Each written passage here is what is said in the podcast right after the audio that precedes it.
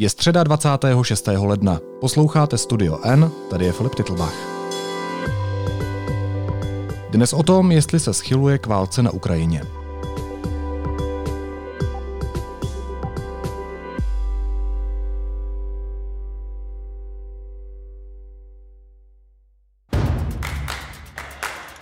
President Vladimir Putin has been building up his forces along the border. There are now tens of thousands of soldiers there. NATO is alarmed about Russia's military buildup on Ukraine's borders. New intelligence suggests the Kremlin is in advanced stages of planning an invasion of Ukraine. Russia, the US, and other big players have been talking. The people are still nervous. Any provocation from any side can be a trigger for more serious conflict. Zbrojení, výhrušky, nesplnitelné požadavky. Na rusko-ukrajinských hranicích je dnes největší napětí za poslední roky. Rusko do oblasti přesunulo mohutnou vojenskou sílu. Ukrajina s pomocí spojenců zbrojí. Hosty podcastu jsou reportér slovenského deníku Enmirek Toda, který se pravidelně vydává na reportážní cesty na Ukrajinu, a naše zahraniční zpravodajka ve Spojených státech Jana Ciglerová. Oba vás zdravím. Vítejte, ahoj. Dobré ráno, ahoj. Ahoj Filip, pekný deň. Ano, Jana je ve Spojených státech, takže tam má ráno, eh, Miro je v Bratislavě, ten má odpoledne, já jsem v západních Čechách, taky odpoledne, tak dneska to máme takový složitější. Um, otázka na oba. Je konflikt mezi Ruskem a Ukrajinou nevyhnutelný, Mirku? Tak já si myslím, že nie je nevyhnutelný, ale je do velké míry dost pravděpodobný. Ako, já to vidím momentálně tak 50-50, je to 50 na 50. Jak to vnímá Bidenova administrativa? Očekává ozbrojený konflikt? Jaký je ten pohled uh, Ameriky na celou tu věc?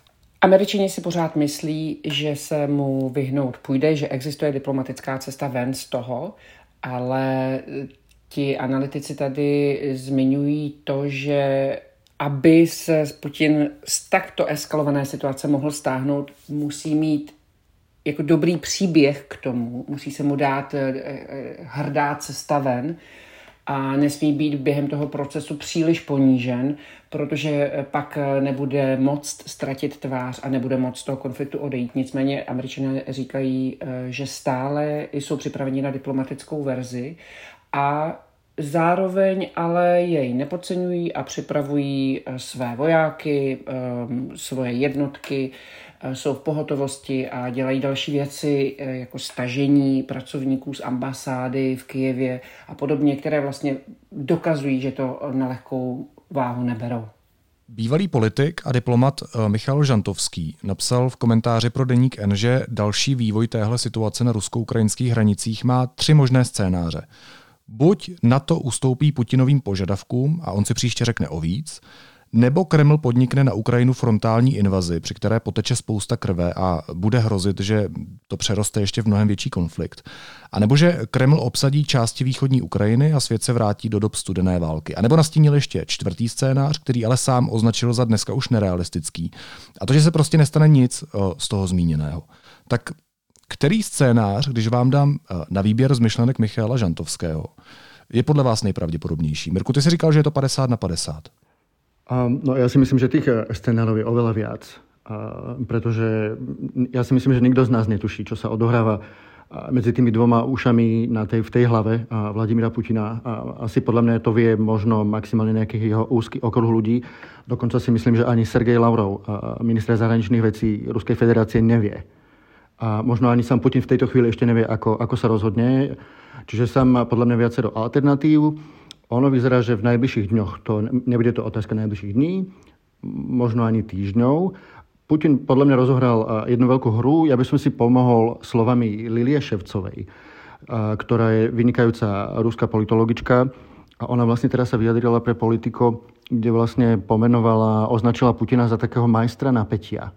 Jemu sa vlastne vďaka tomu masívnemu, masívnemu počtu ruských jednotiek podarilo vyvolať naozaj tak, také napätie a prinútiť Západ ako keby k rokovaniam a dal mu tie nerealistické požiadavky, tak, takzvané ultimáta a jednoducho ho prinútil k stolu, ako keby je to súčasť ako keby jeho hry. A teraz vlastne otázka, ona to vlastne Janka už naznačila, že ak sa ukáže, že to je vlastne celé len blav, čo, čo sa vlastne môže pomerne čoskoro ukázať, tak skutočne Putin bude potrebovať uh, nejaký ten príbeh, aby aby proste z toho nevyklučkoval úplne zle. A teraz vlastne Lilia Ševcová hovorí, že on si v konečnom dôsledku bude musieť vybrať medzi vojnou alebo hambou alebo teda pre neho by to bolo poníženie a on na to nie je pripravený. Čiže v každom prípade ja, ja očakávam, že bude nejaká forma akcie, či to bude nejaká totálna vojna, ako keby ten najpesimistickejší scenár. Ja si myslím, že nie. Pretože to nie je také jednoduché. Stačí si spomenúť na vojnu, vojnu s Čečenskom. To vlastne oveľa menšie územie ako Ukrajina. Ukrajina už niekde úplne inde ako v roku 2014. Má pomerne celkom silnú armádu, je tam, má milión záložníkov. Čiže ak by chceli vlastne Rusi veľmi efektívne ako keby totálne ovládnuť celú Ukrajinu, tak by potrebovali podľa jedného slovenského analytika Sašu Duliba 3 milióny vojakov nasadiť. Čiže keď sa vlastne rozprávame teraz o tých vyše 100 tisíc, e, Ukrajinci hovoria, že 127 tisíc ruských vojakov, tak e, je to stále ako keby skôr forma strašenia, e, ale ako predvídať, ak potom, čo si ty spomínal, tie tri scenáre, tak tam možno tá časť vojakov by stačila na tú limitovanú operáciu.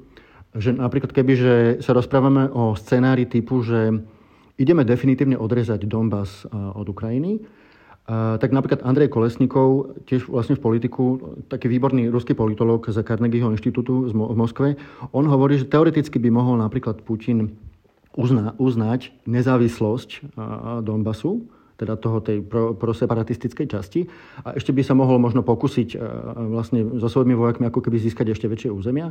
A tým pádom vlastne vytvoril by situáciu, na ktorú by EÚ ani na to priamo nereagovalo, pretože nechcelo by vstúpiť do toho konfliktu, ale podarilo by sa mu destabilizovať situáciu na Ukrajine. A to sa dostávame potom ako keby ďalšiemu scenáru, že teda čo keď je vlastne jeho zámerom len vyvolať e, destabilizáciu na Ukrajine. V podstate dať dole, položiť tú vládu a to sa dá aj inými prostriedkami ako, ako tou e, veľkou ofenzívou. Mám na mysli rôzne hybridné operácie, kyberútoky, im sa už vlastne ruským hackerom ruských tajných služieb podarilo už v roku 2015 prvýkrát vlastne v histórii odstaviť elektrickú sieť na niekoľko hodín. A teraz si predstavme, že takéto formy rôznych rozvratných akcií, či už to bude kyberútok, alebo nejaké výbuchy v mestách, alebo nejaké rôzne iné nepokoje, tak v podstate aj to by mu stačilo na to, aby, aby vyvolal nepokoje. Bolo by, tam by bola veľmi ťažká atribúcia, a tak no. Čiže ja, ja, akože, ja si myslím, že mm, keď už teda len jednou vetou, totálna vojna je podľa mňa menej pravdepodobná. To znamená, že neočekáváš frontální útok na Kiev. Neočakávam. Ale to neznamená, že na to netreba byť pripravený. Uh, samotní ukrajinskí politici teraz hovoria, že netreba šíriť paniku. Hej? Ukrajinský prezident mal, mal ten prejav s názvom, že teda nepanikárme, uh, že veď toto zažívame už 8 rokov a, a že teda budeme, a to hovorí aj minister obrany a tak ďalej, že oni hovoria, že momentálne tí vojaci, ktorí sú pri tých hraniciach, že nevytvárajú ako keby bojové zoskupenia. Zase na druhej strane, to povie Jana, to, ako reagujú tí západní diplomati a západné krajiny na základe informácií svojich tajných služieb, vyvoláva skutočné obavy, že niečo sa môže stať. Jani? Potvrzuju, protože um, Joe Biden, americký prezident, nejdřív vyvolal takové pozdvižení uh, svým výrokem na tiskové konferenci, kdy řekl, no, um, chystáme, jsme na útok připraveni, ale přijde na to, uh, jaké v jaké míře ta invaze bude. Pokud to bude nějaká jenom minimální, nějaký minimální vpád, tak si umíme představit, a pokračoval dál, ale ten minimální vpád, taký malý vpád, minor incursion, vyvolal, ten jeho výraz vyvolal strašné takovou jako paniku v těch mezinárodních kruzích, protože tím vlastně Biden naznačil, americký prezident, že nějaká invaze ještě bude jakoby tolerovatelná, ale jiná už ne, že je rozdíl v míře toho vpádu. A on se sice druhý den uh, opravil, ale bylo tam vidět na tom, že to ze začátku úplně vážně američané nebrali. Že ten konflikt je pro ně daleký, že necítí takové ohrožení, uh, necítili takové ohrožení jako Evropané, kteří jsou prostě uh, tomu Rusku blíž a to nejenom geopoliticky.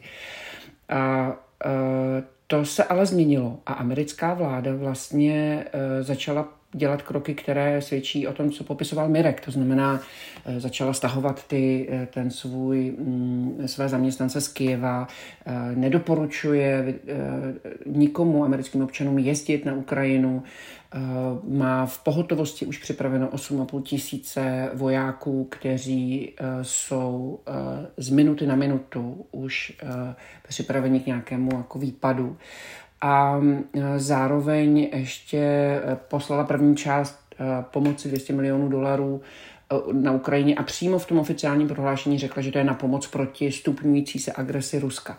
Takže teď je vidět, že už to vážně bere. Nicméně americký prezident, ať je jim kdokoliv, nemůže nikdy něco dělat správně a, a vždycky bude někdo, podle e, něhož nebude dělat dost nebo bude naopak dělat příliš. A to e, zase začali kritizovat vlastně francouzi a Němci, část EU, e kteří říkali, helejte se, to jsou gesta. Putin Eh, na to ve skutečnosti nemá. Eh, my jsme na tato gesta zvyklí, my je umíme číst.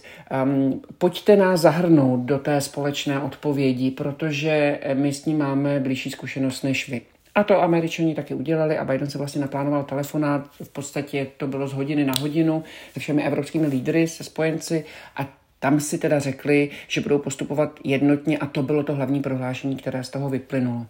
O těch kyberútocích, o kterých mluvil um, Mirek, už vlastně i místní ministerstvo pro vnitřní bezpečnost varovalo, že jakmile dojde k útoku, tak eh, mají americké instituce očekávat zároveň i útok nebo být připraveny na kybernetický útok, že bude velmi pravděpodobně součástí uh, toho napadení. A na druhou stranu se Putinovi ale jedna věc povedla teď a to je, že um, ho vlastně začali brát vážně. Teď je, teď, teď, teď, poslední dva dny, co jsem sledovala prohlášení mluvčího Pentagonu, tak uh, poslední dva dny je vidět, že ty jeho výhrušky berou vážně.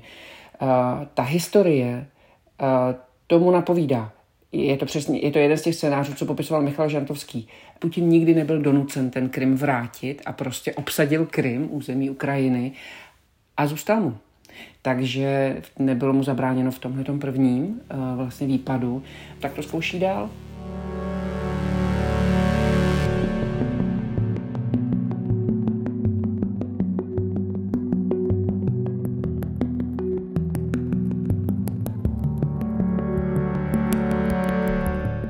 Intelligence says that it has information that Russia is preparing what's known as a false flag operation to create a pretext for another invasion of Ukraine.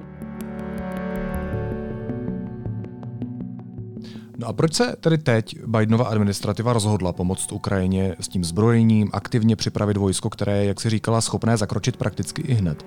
Je to je to změna v té zahraniční politice Spojených států a možná taková návodná otázka, ale hodí se to nějakým způsobem Joe Bidenovi, celá tahle situace a, a ten fakt, proč se rozhodl zareagovat tak, jak se rozhodl zareagovat?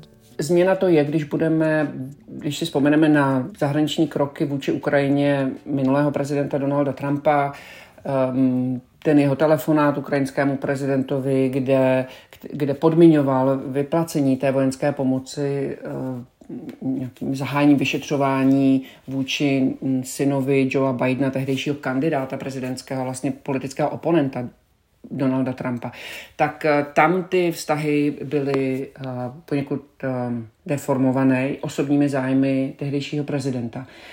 Um, od té doby, ale co se Biden ujal vedení prezidentství, tak um, je, to, je ten vztah s Ukrajinou přímočarejší. Biden si uh, telefonuje s Volodymyrem Zelenským, uh, delegace se scházejí a je Biden jasně stojí, americká administrativa jasně stojí na straně Ukrajiny proti Rusku. Um, co ta druhá otázka tvoje, Filipe, je podle mě zajímavá velmi, protože ti musím říct, že ano. Joe Bidenovi by se teď válka s Ruskem velmi hodila.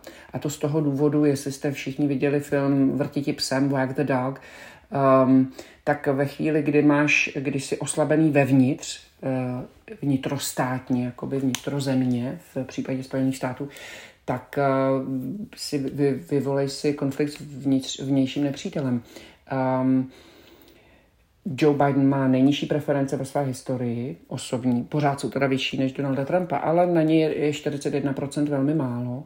Eh, Joe Biden má rozháranou zemi, eh, to nejenom politicky, ale i vlastně názorově, jak velká část lidí nesouhlasí s tím, jak, jakým způsobem vede tu zemi a e, nepodař, nedaří se mu prosadit ani na politické, na politické rovině se mu nedaří prosadit zákony, protože republikáni jsou prostě rozhodnutí mu zabránit v čemkoliv, co si on vytyčí. A tato, jakmile máš společného nepřítele, tak ten vždycky sjednotí tu zemi zevnitř. Země se postaví za prezidenta ve válce. Prezidenti ve válce, George Bush budiš tím nejlepším důkazem, George W. Bush, myslím, Prezidenti ve válce mají eh, nejvyšší procenta popularity eh, v, ve Spojených státech, budou na podzim kongresové volby, při kterých demokraté mohou ztratit a velmi pravděpodobně ztratí svoji většinu jak ve sněmovně, tak, tak i v Senátu.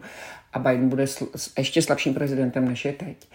A jemu by se prostě hodilo velmi vystupovat teď a vypadat a působit rázně, protože mimochodem jeho nerozhodnost a jakási slabost je něco, co mu lidé velmi vyčítají. On není považovaný za rozhodného silného prezidenta, jako byl například Donald Trump, který sice silný nebyl, ale uměl bouchnout do stolu a pro spoustu lidí to stačilo jako pádné silné macho gesto. A tato gesta Biden nedělá a ta, ten, ten konflikt by mu pomohl. Takže si myslím, že bude se ta administrativa snažit i vyvolávat dojem, že to bere vážně, že je situace vážná, přestože třeba Moje kolegyně Petra Procházková eh, říká, dělte Putina 20 a nevěřte mu všechno.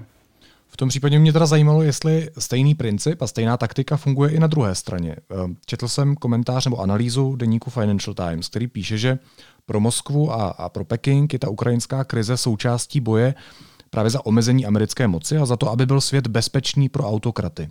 Tedy bezpečný pro ně. Vnímáš tu motivaci stejně, Mirku? Ja to vnímam tak ako snahu o ak, akýsi návrat do sovietských čias, ako keby, kde, kde vlastne veľké krajiny, veľké mocnosti rozhodujú o tých malých.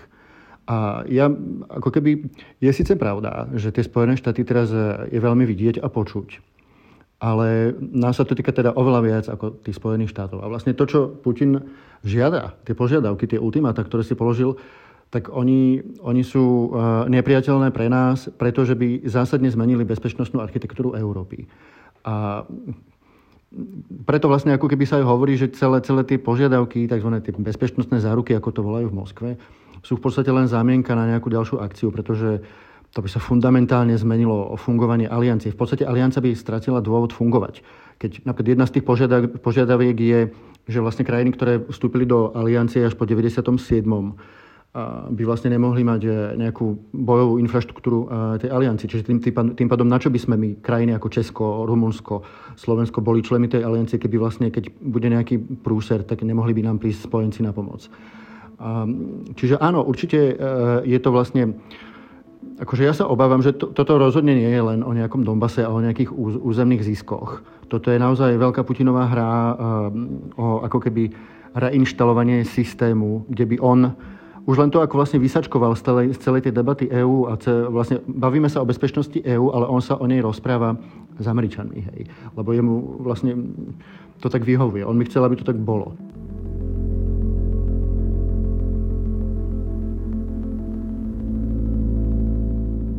To, že či to bude Bidenovi vyhovovať alebo nevyhovovať ten konflikt, je ako keby v tomto kon- kontexte podľa mňa podružná otázka, pretože tam je, sú ešte iné veci. Ak by sa ukázal teraz uh, ako slabý, tak bolo by to pre, keď už si spomenul tú Čínu, tak uh, bolo by to vlastne znamenie, že si môže Čína urobiť s Tajvanom, čo chce.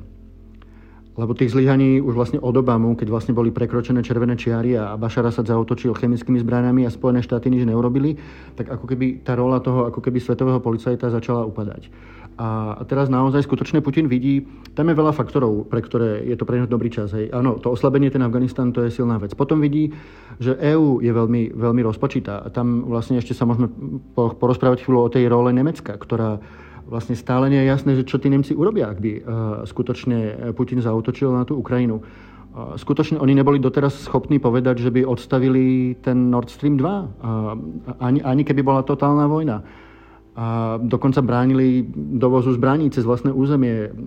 Nemecko, ktoré patrí medzi najväčších exportérov zbraní na svete, jeho zisky za predaj zbraní len siahajú proste do miliard eur, zrazu má problém s, malý, s malou vojenskou pomocou. A tam je ešte dôležité povedať jeden kontext, že na Ukrajinu vlastne dorazila teraz tretia dávka tej zbrojnej pomoci.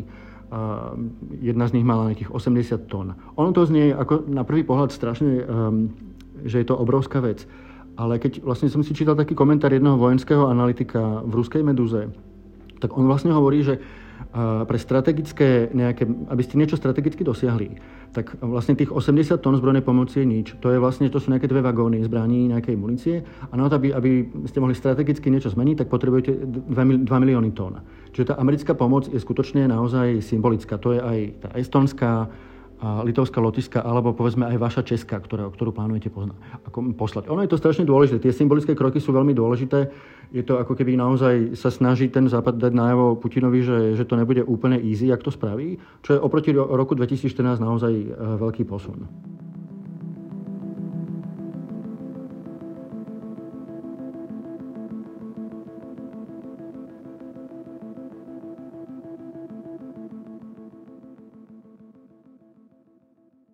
A proč Putin vznesl požadavky, u kterých musel vědět, že jsou pro Západ naprosto nepřijatelné? Vždyť musel tušit, že, že ten, eh, jak to artikuloval, ten návrat do situace před rozšířením aliance na východ je v současné době myšlenka, která je pro ty západní struktury úplně mimo. Protože kdyby to neudělal, tak by ho nikdo nebral vážně. On vlastně musel přestřelit, aby vyvolal nějakou akci, aby vyvolal paniku, aby vyvolal reakce. Um, tam je strašně zajímavé to, co uh, zmiňoval Mirek, že on vlastně Evropu jakoby přeskakuje, přestože jde o Evropu, tak on ji přeskakuje a jedná uh, o tom s Američany a pro Američany uh, Američanům se jedná jinak, když nejde o jejich území nebo když na ně ty rakety opravdu nemíří.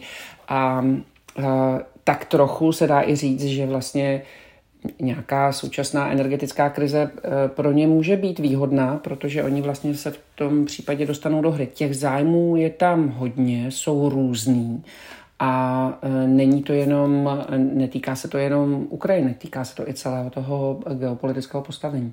Je to i naopak? Má Západ nějaké požadavky na Putina? No, tak Západ v prvom rade uh, chce vysvetlenie, že čo znamená tých uh, vyše 100 tisíc vojakov na tých hraniciach.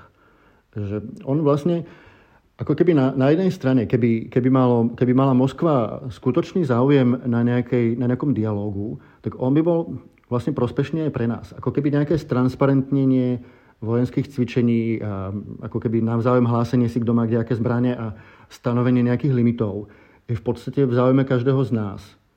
Ale to by museli, to by museli byť tie dialógy naozaj ako keby vedené férovo. Ale tá reakcia vlastne na tie rozhovory, ktoré prebehli nedávno, tak vlastne nenaznačujú, že Moskva má záujem o seriózny dialog, pretože napríklad Lavrov znovu vyhlásil, hej, že, že pokiaľ Rusko nedostane od Západu konštruktívnu odpoveď, tak príjme odvetné opatrenia. A oni vlastne, alebo hovoria, že celé je to vlastne v slepej uličke. A vlastne tí západní partneri, aj to na to vlastne povedal, že je pripravené rokovať, ale ako keby Rusi sa tvária, že musí sa to stať hneď, okamžite a, musím, a musíme reagovať tak, ako oni chcú. Čiže ako keby rozohrali veľmi z nášho pohľadu nezmyselnú hru, lebo takto sa nerokuje. Ako stanovíte si nejaké body a potom ako keby postupne rokovací tým a oni ako keby si dali proste tie jasné požiadavky, ktoré my ne, nemôžeme, alebo teda vďaka Bohu sa myslím, že v, v Aliancii aj v EU zhodli, že to, že to sa na, nedá na to ustupovať. Čiže z môjho pohľadu Moskva teraz hrá takú tú Game of Chicken, hru na zbabelca. Není tohle celé i, i pro Putina hodně hazardní hra? Tak on nemá co ztratit. Uh, on, uh, on maximálně může si udržet to, co má teď a jenom může získat z toho. Um, on je ve výhodnější pozici, uh, protože on vlastně nemusí respektovat žádná pravidla, ani pravidla vyjednávání, která popsal Mirek. Ale EU ty, respekty, ty pravidla, američní západ, ty vlastně ty pravidla respektovat musí, nebo chce, nebo je, je, jsou, je zvyklý je respektovat. Rusko je takový vyděrač, který se může diktovat a to se prostě v tomhle vlastně má jakoby navrh, protože prostě nedodržuje ty, ty pravidla. Honza Kudláček, šéf zahraničního oddělení deníku N českého, tak eh, ho označil za takového uh, uštěkaného ratlíka. On vlastně nemá tu sílu, ale je, je, je zase, není dost velký na to, aby člověk ho hm, mohl jen tak jako setřást, takže vlastně je to taková konstantní nepříjemnost a já mám pocit, že prostě západu s ním docházejí e, nervy, protože on těmi snahami vlastně destruktivními narušuje určitou evropskou celistvost nebo jednotu v tom, jak už popsal Mirek, vlastně nevíme, kdo z Evropská unie, z 27 států, my nevíme, kdo přesně, jako každý má trošku jiný zájmy. Německo na to může být jinak než eh, třeba Slovensko a tak. Já si myslím, že Putin si, si celou tu situaci momentálně extrémně užívá ako bývalý agent KGB, ktorý vlastne od malička ako malý chlapec sníval, že bude špion. A teraz on ako prezident, eh, ako vlastne už opakovane volený nekonečný prezident Ruskej federácie, má, má tu moc rozhodovať o všetkom. Čiže on podľa mňa teraz prežíva ten svoj osobný komiks a, a teší sa z toho, že vlastne že EU, EU je stále brutálne závislá na, na jeho plyne a preto sa Nemci boja zrieknúť Nord Streamu 2 a sú tam obrovské finančné záujmy a tak ďalej. Sledovať vlastne to rozpač, rozpačitú reakciu Berlína je vlastne strašne smutné, pretože je to najsilnejší člen Európskej únie a my sme od neho, napriek tomu, že zelení máme pod kontrolou ministerstvu zahraničných vecí, v podstate nevideli nejaké rázne stanovisko. Ako keby ten Berlín vysielal tej Moskve signál, že v podstate kým to nebude totálna vojna, tak vlastne my vlastne až také veľmi silné sankcie asi neurobíme, lebo my chceme mať plyn v našich domácnostiach. Lebo veď my sme sa dobrovoľne vzdali jadrových elektrární a teraz sme absolútne závislí na tom vašom plyne, lebo ho považujeme za zelený. A, a bohužiaľ, ako ja sa oveľa viac ako toho Bidena bojím, čo bude robiť kancelár, kancelár Olaf Scholz, pretože tí ľudia z SPD, stačí si spomenúť na Gerharda Schrödera, človeka, ktorý je vlastne platený tým ruským monopolom a ktorý dokonca aj teraz osobne vystupuje proti vlastnej nemeckej zahraničnej ministerky zahraničia. Označuje ju za slabú a ako keby naznačoval té Moskve, že veď môžete urobiť, čo chcete, že veď ten Berlín neurobí nič. Mimochodem podobné tendence jsou také patrné v Americe. Um, možná to si řeknete, že to nic moc nezaj, neznamená, že nějaký moderátor stanice Fox News něco říká, ale tím moderátorem je Tucker Carlson, který má několik milionů sledujících denně a on vlastně se ve, svý, ve svém pořadu eh, na nejsledovanější konzervativní televizi Fox News postavil na stranu, na stranu Ruska a um, vyčítá vlastně Bidenovi, že eh, je, stojí proti Rusku na straně Ukrajiny. A to je to, jak jsem říkala, že americký prezident nikdy nemůže udělat nic správně, tak eh, on má, eh, Biden čelí i taková vnitřní kritice určité části konzervativního spektra, která není nepodstatná, protože má velký vliv na to, co si myslí taková jako většina republikánských voličů. A ti stejně tak jako Gerhard Schröder vlastně jako namítají, že uh, američané nestojí na té správné straně konfliktu, takže i tyhle ty proruské tendence jsou vlastně velmi patrné tady v Americe.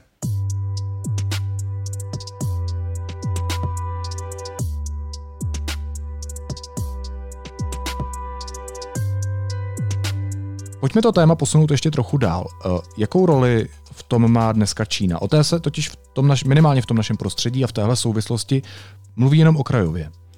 Jestli můžu jenom říct na úvod, uh, jestli američani nepůsobili ze začátku tak a pro někoho stále nepůsobí, že ta reakce na, na Putina je adekvátní, tak je to proto, že vlastně Rusko pro Ameriku není tím hlavním nepřítelem, není tím hlavním protivníkem, není tím hlavním tou, tou dvojkou, proti které by se Amerika stavila. Tou je Čína. Čína je opravdu pro Američany nepřítel v tom ohledu, že jí může sebrat a patrně už i sebrala tu do prvenství světového z hlediska nejmocnější země. Um, kdykoliv uh, hovořím s nějakými diplomaty um, o Rusku a o Číně, tak říkají, hm, uh, Rusko nuisance, to je takový jako taková nepříjemnost. Uh, Čína, to je opravdu oříšek, to je opravdu náš problém. Takže uh, i proto vlastně ta, ta, ta Amerika, to Rusko není prostě na její úrovni. Je to ten problém? Čína, Mirku? Um, no, ja by som to bral tak, že povedzme, reakcia, reakcia Číny napríklad na tú situáciu je taká, že teraz vlastne s Rusmi a zorganizovali spoločné vojnové, vojenské cvičenie v Arabskom mori, čo je ako keby jasný signál, že, že Peking vlastne požehnal tej Moskve a v podstate mu to vyhovuje. A, a naozaj, ja si myslím, že oni sú v takej pragmatickej koalícii autokratov, ktorá, ktorú vidno napríklad aj pri našom problémovom členovi v aliancii pri Turecku.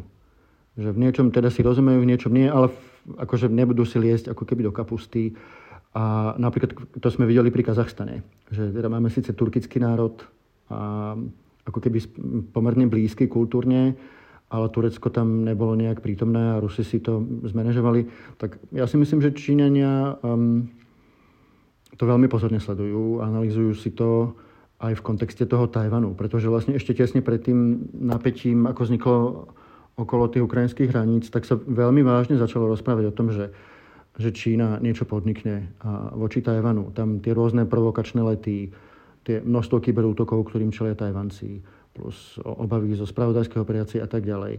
Potom vidíme Hongkong, ako prichádza o posledné...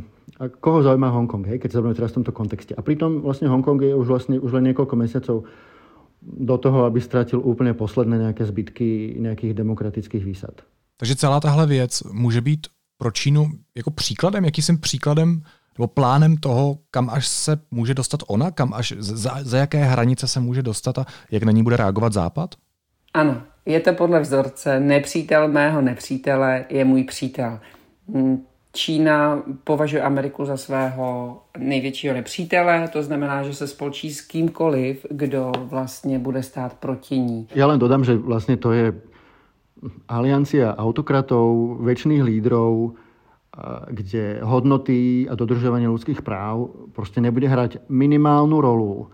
A je to normálne cynické, pragmatické partnerstvo a, a toto je ako keby momentálne sme svedkami toho súboja a tam ako keby je, je, ide o to, že či to EÚ ktoré nemá spoločnú bezpečnostnú politiku, nemá nejakú silnú armádu len ako keby v rámci, v rámci NATO, takže či to vlastne my v EU ustojíme. Pretože možno my si to neuvedomujeme, ale ako rozprávame sa o mnohých scenároch, hoci nikto z nás netuší, ako to reálne bude. A môžeme byť prekvapení, v akej forme sa to objaví a koho sa to vlastne bude týkať. A, a možno je v hre to, že proste my budeme ako EÚ budeme čeliť nejakému existenčnému problému, ktorý bude ťažké vyriešiť, lebo medzi tými 27 štátmi bude vždy nejaký počižista. A momentálne na tie zahraničné rozhodnutia, zahranično-politické potrebujete mať konsenzus. Hej. Čiže možno so všetkým s tým Putin nejak ráta, že jemu, ja si skutočne myslím, že ten Donbass pre ňo nie je až taký dôležitý. On ho vlastne naozaj nepotrebuje. On sa naozaj viac teší z toho, ako teraz vyvolal dojem, že je silný hráč a že vlastne ide meniť tú bezpečnostnú architektúru, že ide vlastne zmeniť ako keby z definície na to a, a tak ďalej. A, a to, ako to bude chcieť dosiahnuť, tak to asi budeme sledovať s napätím ešte asi pekne dlho. Já mám ještě poslední otázku na oba. Četl jsem i vyhrocené názory některých akademiků, že, že celá tahle situace může být rozbuškou pro rozpoutání třetí světové války. To cituji eh, jeden z názorů. Nakolik je tahle představa pravděpodobná? Nebo je příliš extrémní? Já si myslím, že je příliš extrémná. Ako vždy treba rátať so všetkými možnosťami. Ale, ale treba mať chladnú hlavu. A, a treba povedať, že toto naozaj nie je na otázke sto, akože na stole. Otázka na stole to je obidve strany, ako Američania aj Rusi, vedia, že akékoľvek nasadenie jadrových zbraní by nevedlo, vlastne by viedlo k zničeniu obidvoch strán, ako keby. Nema, ne, ne, akože nehral by to v prospech ani jednej, ani druhej strany. Uh, nie, pokiaľ, pokiaľ nesedí uh, na niektorom z tých, uh, buď v Bielom dome, alebo v Kremli, nejaký absolútne iracionálne uletený človek, tak já si myslím, že to je momentálně vylučené. Je to vlastně až ta poslední varianta, ale pokud by k nějakému konfliktu došlo, tak a američani nebo Západ se rozhodl, že neobětuje Ukrajinu, tak mi řekněte, kde to teda skončí. Kde, kde přijde ten moment, kdy si teda vojáci řeknou, nebo obě strany řeknou, tak, tak teď už jsme bojovali dost a už vlastně víc eh, bojovat nebudeme. Podle mě, jakmile ten konflikt začne, tak um, už jako není úplně cesta zpátky. Je to, jako, jsou to taky, taky jsou, jsou to názory, které, o kterých se tady úplně jako vážně hovoří. Možná jsme na pokraji třetí světové války. To jsou, to jsou postoje, které se tady úplně relevantně probírají v těch eh, debatách o té situaci. Tak já to nebudu brát jenom jako řečnickou otázku, ale položím tu otázku Mirkovi. Jako kde to skončí? o, ako, obidve strany, aj, aj Briti a Američania, vlastne oni sú celý čas najaktívnejší v tomto konflikte. Ono je to v podstate logické, lebo ako signatári Budapeštianského memoranda, to je vlastne dohoda, na základe ktorej sa Ukrajina vzdala jadrových zbraní. To podpísali mimochodom aj Rusi.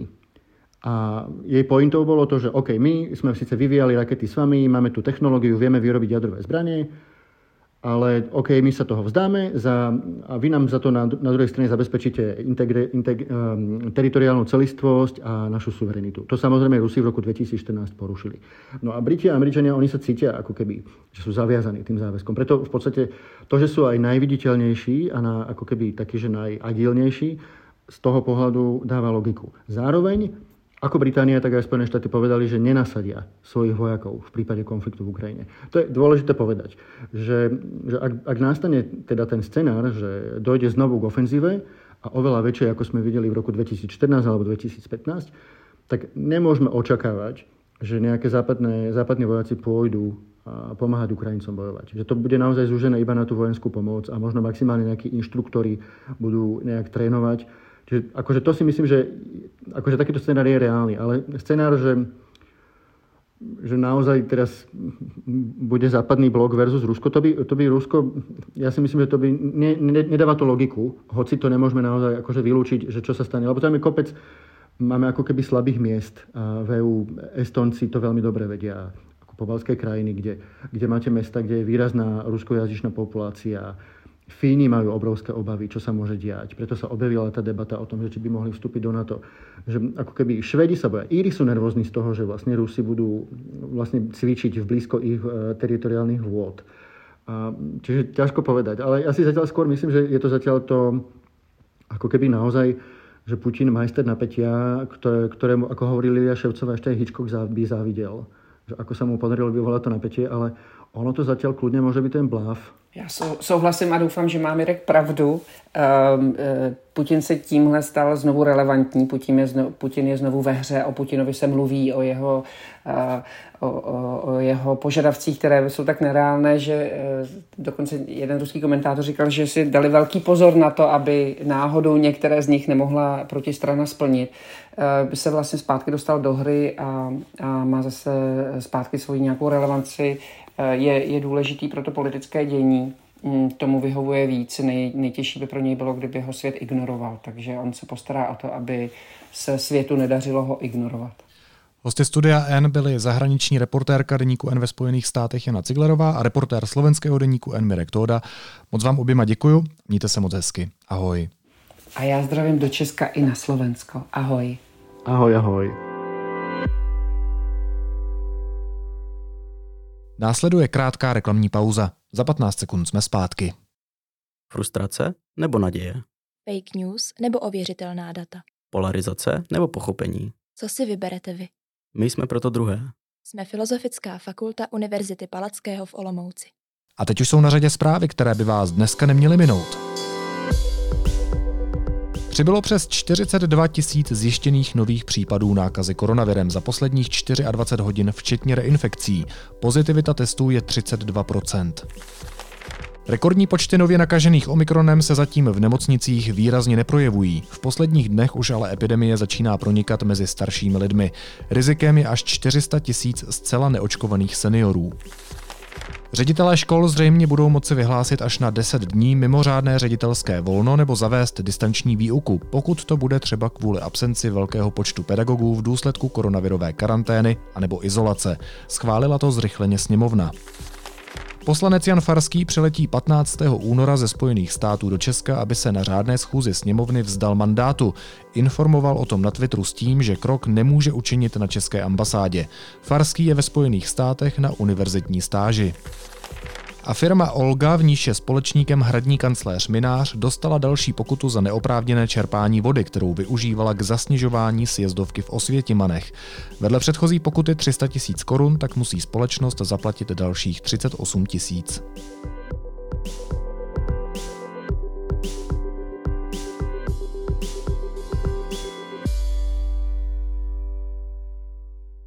A na závěr ještě jízlivá poznámka.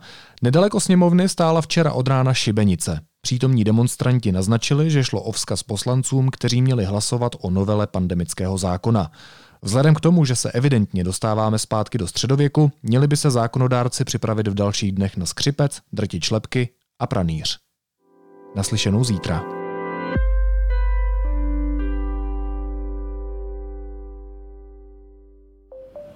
Když se v noci proplétám ulicemi jako paprsek světla, Píšu tramvají příběh města a všichni, kdo spolu se mnou udržují jako dokonalý stroj v chodu všechny tramvaje a autobusy a metro, tuhle krev metropole jej píší se mnou.